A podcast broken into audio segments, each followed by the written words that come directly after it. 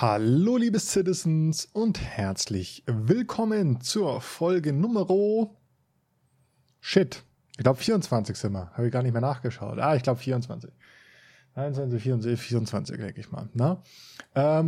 Vom Comlink-Talk. Und auch heute wieder werde ich mit euch, beziehungsweise euch die neuesten Star Citizen News erzählen, was sich so getan hat diese Woche. Es war so, naja, Teil nicht so sonderlich viel. Kleiner Teaser, Roadmap, gibt's was Neues? Aber an sich sonst nicht wirklich viele interessante Sachen. Wir starten gleich durch, damit es nicht wieder so lange dauert. PTU-Patch. Jo, PTU ist weiterhin online, ist immer noch nicht live und es wird auch weiterhin das Xenophrat-Event getestet. Ja, letzte Woche hatte ich ja schon drüber geredet, dass das Levski inklusive Deima, was Deima, Delamar, es geht schon wieder los. Ach, ihr wisst schon, was ich meine. Verschwindet mit dem Patch. Und das ist, wie gesagt, immer noch der gleiche Patch, der aktuell auf dem PTU ist. Und dort wird weiterhin das Xenofred-Event getestet.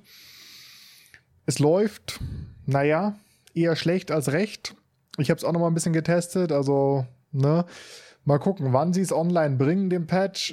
Es ist schwer irgendwie zu sagen. Also ich finde, dass halt der PTU-Patch noch nicht sonderlich gut läuft. Ich schätze aber trotzdem mal, dass es wahrscheinlich Ende dieser Woche veröffentlicht wird, der Patch. Ich weiß nicht, wie viel Druck sie da jetzt machen, aber sind wir mal gespannt. Des Weiteren gab es eine kleine, längere Serverwartung, die an sich jetzt also für uns erstmal keinen Effekt hatte, aber es wurden Backend-Datenbankarbeiten ausgeführt. Fraglich, was das jetzt genau bedeutet. Da kann man jetzt natürlich ein bisschen was rein interpretieren in der Sache. Ich könnte jetzt rein interpretieren, dass es vielleicht Vorbereitungen für iCash sind. Ne? Datenbankarbeiten, schon mal, ne? Und so. Aber das ist, wie gesagt, eine Sache, die man da rein interpretieren kann. Es können auch ganz normale Wartungsarbeiten gewesen sein an der Datenbank. Auf alle Fälle hat es keinen Effekt gehabt auf das Spiel jetzt. Und mal gucken. Wie gesagt, vielleicht waren es wirklich Vorbereitungen für iCash. Wäre natürlich toll, wenn es dann da langsam weitergeht oder auch nicht. Spekulation, ne? Aber die gab es jetzt diese Woche auch noch. Und dann gehen wir direkt weiter zu Inside Star Citizen. Da gab es eine kurze Erklärung bzw. ein kleines Showcase zu Logos und Marken in Star Citizen. Und ich weiß nicht, irgendwie habe ich da ein sehr, sehr, sehr starkes Déjà-vu irgendwie gehabt. Ich bin der Meinung, ich habe schon mal eine Folge im Podcast über dieses Logo-Design und so geredet. Und das kam mir alles schon sehr, sehr bekannt vor. Also ich glaube, da haben wir letztes Jahr schon mal drüber geredet, aber ich glaube, das war ein Star Citizen Live oder sowas, wo es über diese ganzen Marken und Logos ging, die sie in Star Citizen einbringen wollen. Ja, das ging es jetzt irgendwie nochmal darum. Also im Grunde genommen haben sie nur ein bisschen gezeigt, wie sie so verschiedene Logos gebaut haben. Also Logos für die Shops. Ne? Also sie wollen ja praktisch so wie im echten Leben, wir haben ja super viele Marken, die uns immer begleiten. Ob das jetzt irgendwie, keine Ahnung, Cola, Samsung, habe ich irgendwie Marken um mich herum. Ne? Keine Ahnung, hier Sennheiser. Ne? Ihr wisst schon, so verschiedene Marken, die wir so haben. Und so, damit identifiziert man natürlich auch Sachen. Gerade zum Beispiel so eine Marke wie Cola oder so. Die kennt natürlich jeder. Und sowas wird es in Star Citizen natürlich praktisch auch geben. Große, bekannte Marken, Hersteller, Klamottenläden. Da haben wir dann vielleicht sowas wie H&M oder Karstadt, die wirklich überall sind. Dann aber vielleicht auch kleine Nischenläden, die nicht überall vertreten sind, nur an einer bestimmten Stadt. Oder irgendwie, natürlich auch so Einzelläden oder eine Bar oder sowas. Die haben ja auch Logos und so weiter und so fort. Auf alle Fälle haben sie halt ein bisschen gezeigt, so wie sie da rangehen an das Design der Logos und so ein paar Logos gezeigt, wie die entstanden sind und so weiter und so fort. Wie gesagt, für mich nicht sonderlich interessant, weil das gab es schon mal irgendwann letztes Jahr. Entweder in einem Inside oder in einem SC Live, ich bin mir nicht sicher. Auf alle Fälle ist das jetzt nichts wirklich Überraschendes gewesen. Dann gab es auch noch einen kurzen Sprint-Report. Da gehen wir auch mal ganz kurz durch. Ship-to-Docking ist jetzt in der Greybox-Phase. Von der Greybox-Phase in die Whitebox-Phase gewandert. Da sind die Designer auch noch ein bisschen dran. Sie gucken gerade so ein bisschen... wie man die auch am besten positioniert an den Stationen, na, wie lang müssen die denn wirklich sein? Und sie gucken halt, dass sie da so eine schöne Gangway noch bauen mit den Fenstern, damit man auch so ein bisschen gucken kann, die Leute, die zum Schiff laufen und sowas. Aber auf alle Fälle sind sie halt schon deutlich weiter und wie gesagt, jetzt in der Whitebox-Phase angekommen. Dann wurde auch am Space Wall weitergearbeitet. Na, ihr kennt das vielleicht noch aus dem Inside Stars, aus dem Star Citizen Live, wo sie mal angefangen haben, diesen Space Wall zu zeigen. Der wurde jetzt immer weiter ausgearbeitet und jetzt sind sie praktisch auch gerade daran, dort Statuen und sowas davon zu bauen, weil die wollen sie anscheinend auch bei Horizon dann irgendwie als Statuen, also Bronzestatuen oder sowas an der Landing Zone eventuell verteilen, weil so wie ich das jetzt verstanden habe, ist der Space Wal dann heimisch in Crusader, also dass der in dem Gasplaneten irgendwie rumschwimmt und naja, anscheinend auch irgendwie dann auf der Crusader Horizon Landing Zone dann irgendwie in Statuen verewigt werden soll. Ja, also da sind sie auch dran. Dann soll es neue, ich nenne es mal dynamische Respawn-Screens geben. Das heißt, wenn wir jetzt sterben, haben wir meistens nur einen schwarzen Bildschirm oder dann eben so einen kurzen Loading-Screen, der uns meistens die falsche Location anzeigt, wo wir nicht spawnen. Und das soll sich jetzt auch ein bisschen ändern. Sie wollen da praktisch so eine, wenn wir jetzt dann zum Beispiel auf New Babbage spawnen, dann kriegen wir so ein kleines Video von der Stadt, also ein bisschen dynamisch und so ein paar Infos eingeblendet, wo wir denn jetzt sind. Da steht dann New Babbage, keine Ahnung, 50 Grad Sonnenschein, whatever. Nee, Quatsch, natürlich nicht, aber wo das ist, in welchem System wir sind und so weiter. Ein paar kleine Infos oder zum Beispiel, wenn wir dann den Klescher spawnen, also im Gefängnis, gibt es auch, wie gesagt, so ein kleines dynamisches Video von einem Gefängnis und da soll dann dran stehen, okay, du bist jetzt im Gefängnis, weil du das und das gemacht hast und du musst so lange da drin bleiben oder sowas. Ne? Also einfach zusätzliche Informationen, wo wir sind und eben so ein kleines Video, nicht mehr so ein statischer Loading-Screen, so ein Bild, sondern einfach ein bisschen schön dynamisch, anschaulicher aufbereitet, sage ich mal. Sieht auch sehr gut aus, also ja, kann man machen, ist eine Kleinigkeit, aber die sieht sehr hübsch aus und mal gucken, wie es dann in der wird. Wenn sie denn auch funktionieren, weil aktuell funktioniert das ja auch nicht so ganz, ne? Dann wird an der Hercules weitergearbeitet. Da sind sie ja schon relativ weit und sind aktuell dabei, die Lichter, also das Light Environment, zu platzieren und zu gestalten. Dann ist die Redeemer jetzt in die Whitebox-Phase gekommen, genauso wie der Nova Tank. Und zum Abschluss haben wir uns noch ein paar Objekte gezeigt für die Behausungen auf dem Planeten. Da machen sie auch weiter Fortschritte. Wir haben Properties, nennen sie es ja immer, also praktisch verschiedene Sachen gesehen, wie zum Beispiel Solarzellen, Fuel Tanks, Refineries, irgendwie so Basiselemente und sowas. Na, die sind halt praktisch dafür und werfen alles so in verschiedenen Ausführungen. Und diese sind dann praktisch dazu da, also wie gesagt, an den Behausungen sind dann halt, wie gesagt, Solarzellen, weil die brauchen ja Strom und so. Also dieses ganze Versorgungsding rund um die Behausungen und so, damit die halt alles funktionieren. Da haben sie wirklich schon sehr, sehr gute Konzepte gezeigt. Und da arbeiten sie auf alle Fälle auch dran. Dann gehen wir doch direkt weiter zu Star Citizen Live. Das war ein bisschen ein schweres Live, das jetzt für euch irgendwie aufzubereiten. Ich habe es mir angeschaut, weil es, ja, man kann sagen, doch schon sehr interessant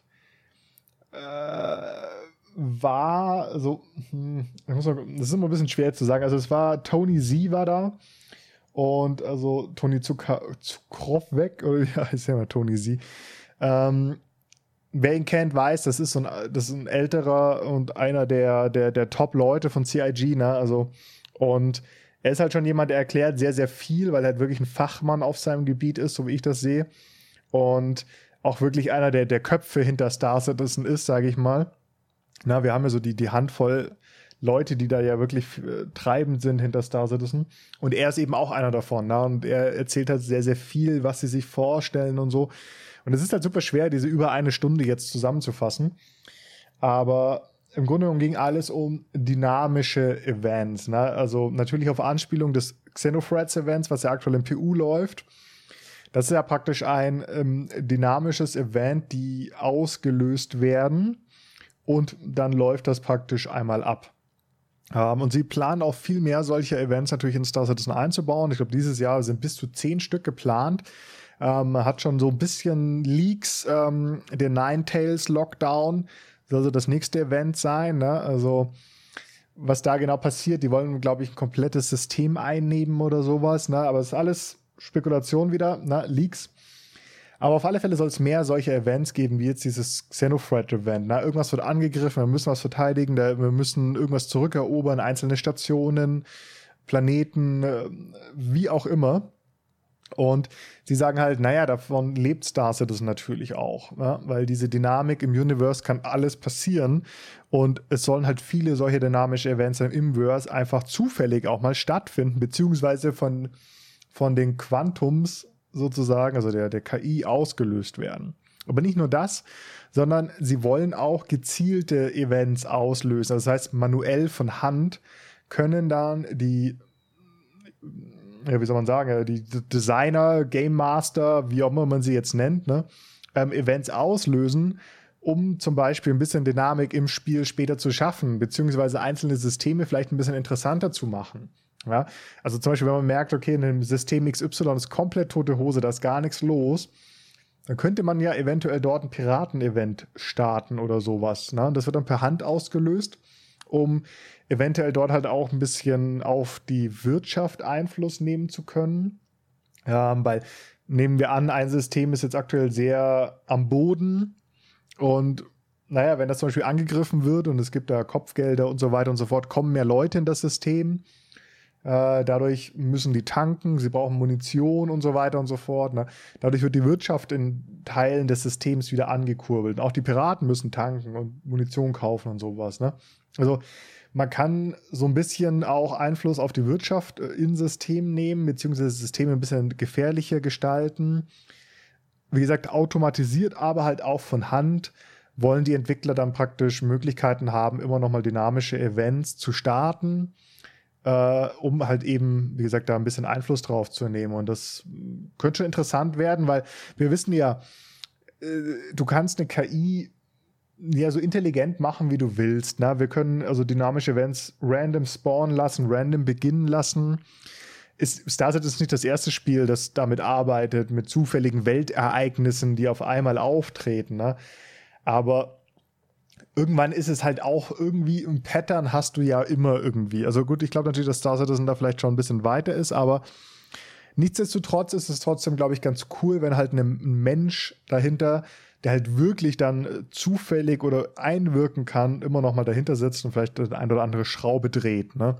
Und die Möglichkeit haben sie eben und dadurch können halt auch völlig unerwartete Sachen auftreten, womit keiner rechnet, weil selbst wenn die KI mal irgendein Pattern oder sowas entwickelt oder irgendwie hat, weil irgendwelche, du musst der KI ja immer irgendwelche Parameter geben, nach was sie handeln soll.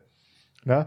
Und klar, wir werden in Star Citizen kein neuronales Netzwerk haben, das komplett intelligent das Universe steuert und sich selber weiterentwickelt, da gehe ich jetzt mal nicht von aus, aber deswegen hat die KI halt Marker und irgendwann wird irgendwas getriggert, sei es nach Zeit, sei es nach irgendwelchen Rohstoffen oder immer nach Anzahl der Spieler, ach, keine Ahnung, ne? Und irgendwann ist es vielleicht halt dann nicht mehr so ganz zufällig, wie wir denken, weil irgendwann wird es aus den Spieldaten ausgelesen, Leute können das triggern, ach, was auch immer. Und dann ist halt immer noch gut, wenn die menschliche Hand eingreifen kann, weil die kann keiner beeinflussen. Wir können nicht vorhersehen, was die Entwickler machen wollen. Egal, wie sehr wir uns anstrengen am Ende. Ne? Wenn der sagt, oh ja, ich hole mir jetzt noch einen Kaffee und dann mache ich, glaube ich, mal ein Pyro-Event, mal ein bisschen Stress mit ein paar Piraten, habe ich halt Bock drauf. Na, das können wir nicht voraussehen.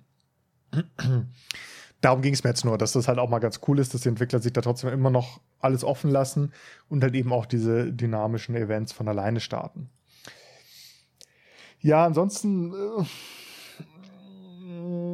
sie haben halt noch ein bisschen über die Technik geredet. Na, natürlich sind das Problem immer so ein bisschen Backend-Systeme und so, die sie ja aktuell testen wollen. Das machen sie jetzt auch mit dem Xenofreds-Event und mit den anderen Events. In welchen Ausmaßen sich die ganzen Events und sowas bewegen, das wird jetzt alles erstmal noch mal ein bisschen analysiert und ausklamüsert. Na, da kann man jetzt noch nicht so viel dazu sagen. Und wie wir Spieler die Events beeinflussen können, das ist alles noch ein bisschen in den Sternen. Aber er hat halt so ein bisschen darüber philosophiert, was sie sich vorstellen. Aber es ist halt jetzt nicht so viel Handfestes bei rumgekommen, dass ich sagen kann, jo, das wird kommen, das wird kommen, das wird kommen, sondern es war eher so ein, was sie sich wünschen. Ne? Und er erklärt es aber sehr, sehr schön und sehr cool eigentlich immer und sehr technisch, weil er halt das Wissen auch hat dahinter. Ne? Aber deswegen ist es für mich halt auch schwer, euch das jetzt zu übersetzen. Deswegen, wenn euch das interessiert, schaut es euch am besten einmal selber an. Ich finde es immer schön, dann Tony auch zuzuhören, weil er halt, wie gesagt, auch wirklich einer der Top-Leute hinter Star Citizen ist, meiner Meinung nach jedenfalls. Gut, soviel zum Star Citizen Live. Dann kommen wir jetzt mal zum größten Thema dieses Podcasts, und zwar zur Roadmap. Es gab das große, lang ersehnte Roadmap-Update im Januar und wir gehen einmal kurz durch und ich werde so ein bisschen was zu den einzelnen Punkten sagen, was ich mir so vorstelle, was ich denke. Es ist alles so ein bisschen meine persönliche Meinung, die jetzt hier einfließt. Und wir starten mal mit 13.3. Ich gehe, wie gesagt, mal alle Karten durch. Wenn ihr wollt, könnt ihr nebenbei auch gerne die Roadmap aufmachen und euch selber nebenbei ein bisschen durchklicken. Ansonsten gehen wir mal durch. Also 3.13 erscheint Q1 2021, ist klar. Wir haben in den Locations 4 Stück. Dann haben wir einmal die Refinery Station, Non-Commercial Overlays, das Stanton System Polish, New Asteroid, Stanton System und Cave Entrance Drive in Sinkhole. Genau, also Refinery Stations, Non-Commercial ist, wie gesagt, denke ich mal eher einfach, dass wir jetzt praktisch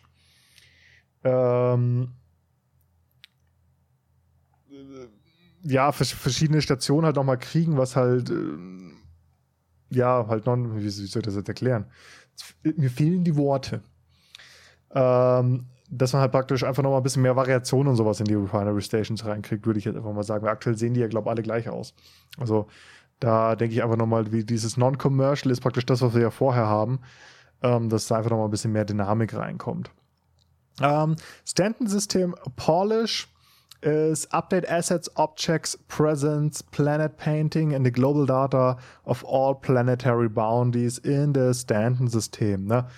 Also, was bedeutet das? Wir bekommen natürlich nochmal schönere Planeten, Update Assets und Objects, heißt neue Blumen, schönere Blumen, Gräser, Steine, bla bla blub. Ihr wisst, was ich meine damit, alles, was sich auf so einem Planeten umher liegt. Wir hatten ja letzte Woche über die Rivers. Gott, ich weiß schon nicht mehr, was River auf Deutsch heißt. Langsam fängt es bei mir auch an. Fluss.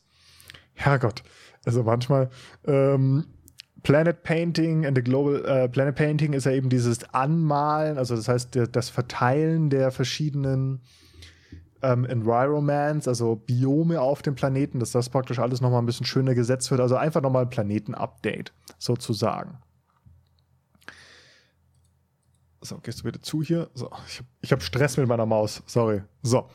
New Asteroids im Stanton-System. Creating, replace the asteroid currently used in the Stanton-System using the new organic asset workflow.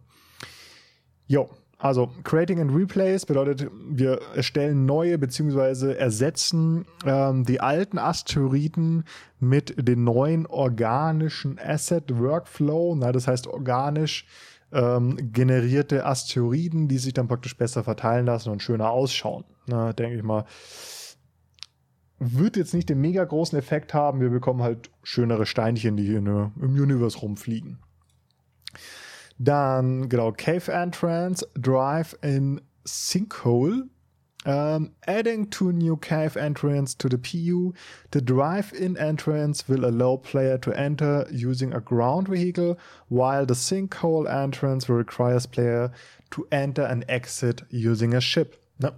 Also das bedeutet im Grunde genommen nur, wir kriegen praktisch Locations, also Höhlen ein bisschen überarbeitet, sodass wir da auch wirklich mit einem Fahrzeug beziehungsweise auch mit Schiffen reinfliegen können. Ja, Drive-In-Entrance praktisch für Bodenvehikel und halt das Sinkhole-Entrance ist dann für Schiffe etc., damit wir in Höhlen reinfliegen können.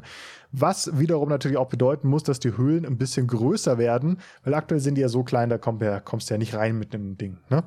Also werden wir schönere, bessere Höhlen bekommen. Dann geht's weiter mit dem Gameplay-Entries. Ich muss gerade ein bisschen Gas geben, weil sonst hocken wir morgen früh nochmal da. Wir haben Mounted Guns, ist im Grunde genommen eine Art Mounted Guns, Vehicle and Ground. Wie nennt man denn das? Ihr wisst schon, was ich meine. Na? Wenn ihr so eine Maschinenpistole habt, also, die ihr auf so ein Dreibein stellen könnt, ist einfach die neue Art von Waffen, kleine Minigun etc., wird dann da in-game kommen. Force Reactions haben wir ja schon in-game, so in der ersten Alliteration. Und dort werden sie auch weiterhin dran arbeiten. Und es kommt praktisch jetzt so ja, die nächste Form der Force Reaction dann auch rein, damit das Ganze nochmal ein bisschen cooler ist. Missiles, Guardians and Control Rework. IFCS, Guardians and Control System. Ja, im Grunde genommen werden halt die Performance- und Tracking-Geschichten der Raketen nochmal überarbeitet. Na, wir haben jetzt die Raketenüberarbeitungen gehabt in den letzten Patches. Und das geht einfach jetzt nochmal ein bisschen weiter. Da geht es halt eher darum, um dieses intelligente System der Raketen nochmal ein bisschen zu überarbeiten. Also Zielverfolgung etc. Dann haben wir Vehicle Names and Serial Numbers. Ja, gut. Wir adding the ability for ships that display custom player assignment names on the side of their ships. Special serial numbers will also be showed. Also, Seriennummern. Es gab mal Schiffe, die mit Seriennummern verkauft worden sind. Ich glaube, die Polaris. Aber da dürft ihr mich jetzt schlagen. Ich bin mir nicht 100% sicher. Die wurde mal durchnummeriert vergeben und ich glaube die Prowler auch, wenn ich mich nicht irre. Das heißt, diese Seriennummer, beziehungsweise wir können Schiffe einen Namen geben. Die Frage ist, die sich da für mich jetzt nochmal stellt. Es gab auch Schiffe mit Namensreservierung damals, ich glaube für die 600er, bin mir jetzt nicht so sicher. Und auch für ein anderes Schiff. Jetzt ist nochmal die Frage. Namensreservierung bedeutet, jeder Name darf nur einmal vergeben werden. Ja, nein? Schwierig. Sehen wir an, jedes Schiff darf nur einmal einen einzigartigen Namen haben. Das wäre Kacke, um ehrlich zu sein, um es mal so auszudrücken, weil, was willst du denn machen? Also, guck mal, wie viel, weil es ist ja jetzt nicht so, dass das ein Account oder ein Charaktername ist, sondern, keine Ahnung, ich hab 30 Schiffe oder so.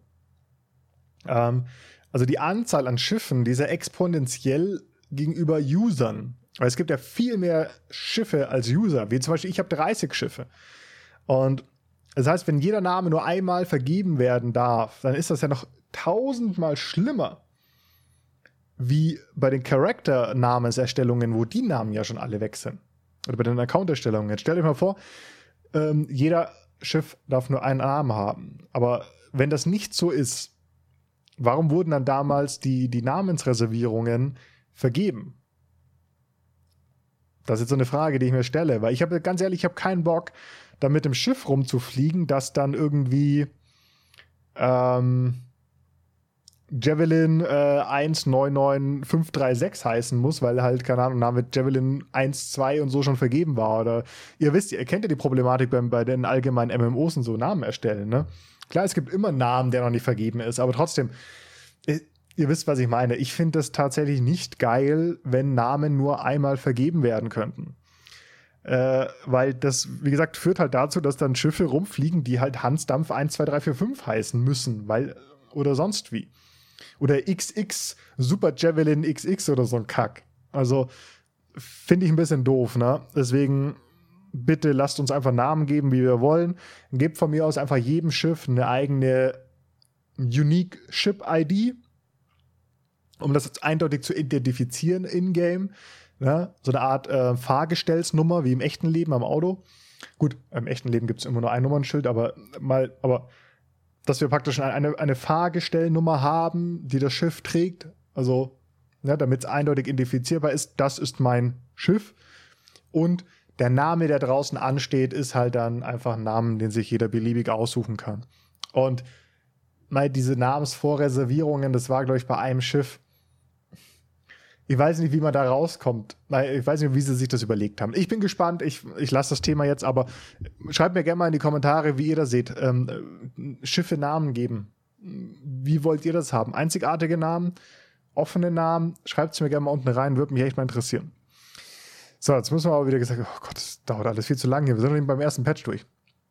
Vehicle Visual Degradation bedeutet im Grunde genommen nur, dass sie Visual Wear and Tear adden wollen. Das heißt praktisch Abnutzungserscheinungen an den Schiffen. Das heißt Shader, die praktisch das Alter des Schiffes etc. repräsentieren. Also natürlicher Alterungsprozess. So, Merlin Constellation Docking. Gut, da brauchst du nicht viel zu sagen. Ne? Die Merlin soll an die Constellation andocken können. Soll kommen. Missile Operator Mode soll auch kommen. Give players the ability to select and fire specific missiles. Das ist den Hintergrund, kurz zur Erklärung. Mit dem letzten Missile Rework hatten wir ja das Problem, dass wir nicht mehr aussuchen können, welche Missile wir abschießen, sondern es geht halt einfach nach der Reihe. Ne? Und pro Rack können wir nur so und so viele Missiles abschießen. Na, ihr kennt das, was ja aktuell ist.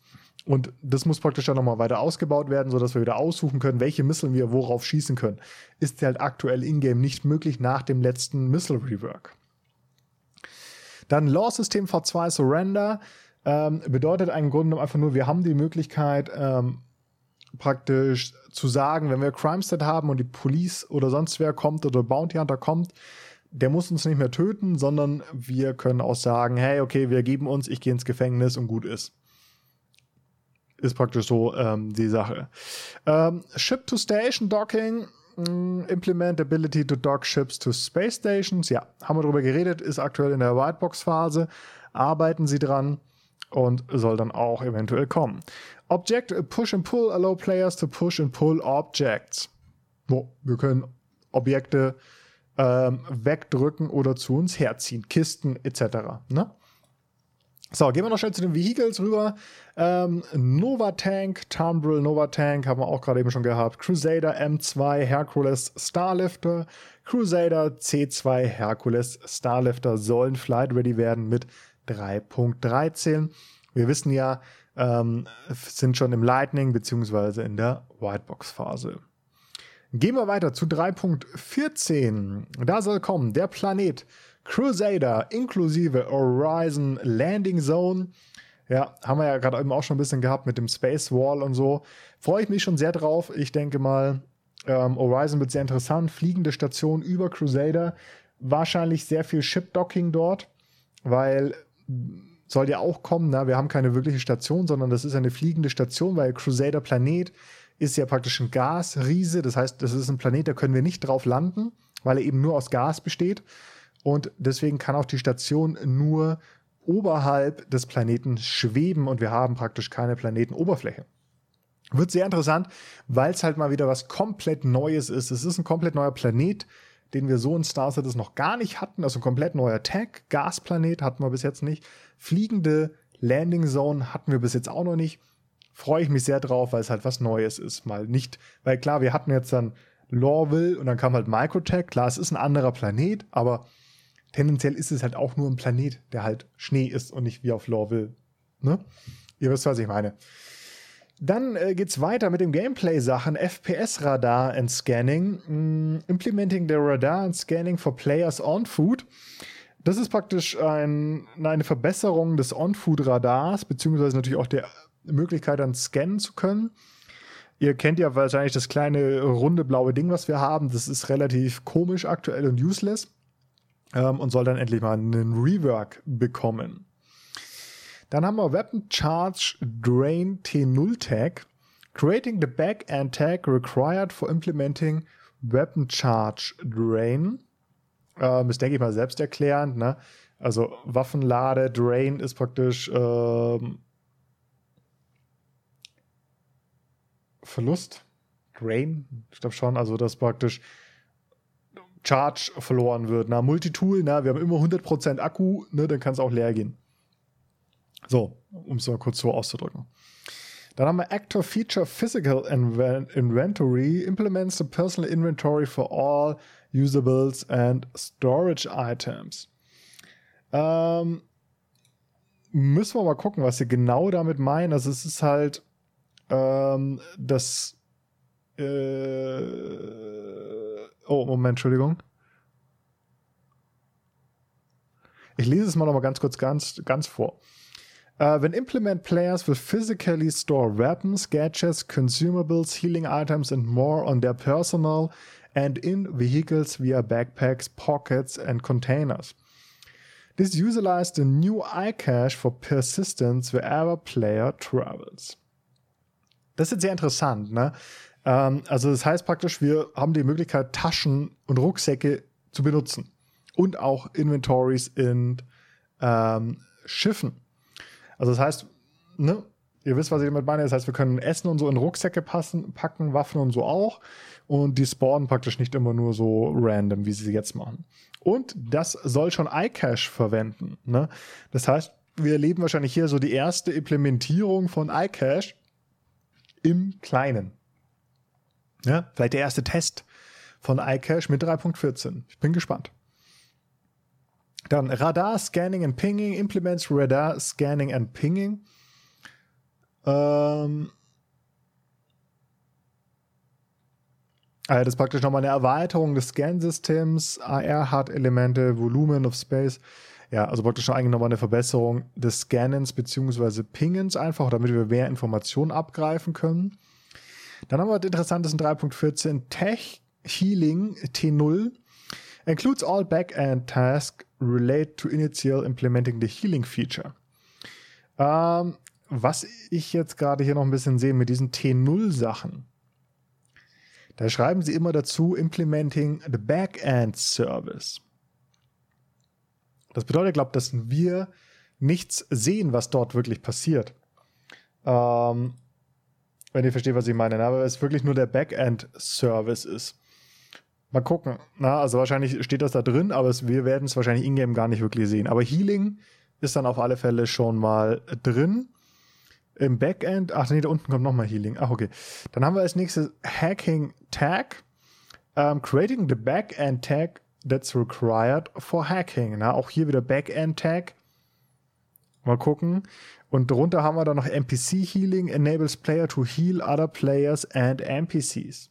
Ja, also da müssen wir mal gucken, was das jetzt dann genau wird, also mit dem Healing Tag, weil Backend Service ist halt immer so die Sache, was bedeutet das jetzt genau?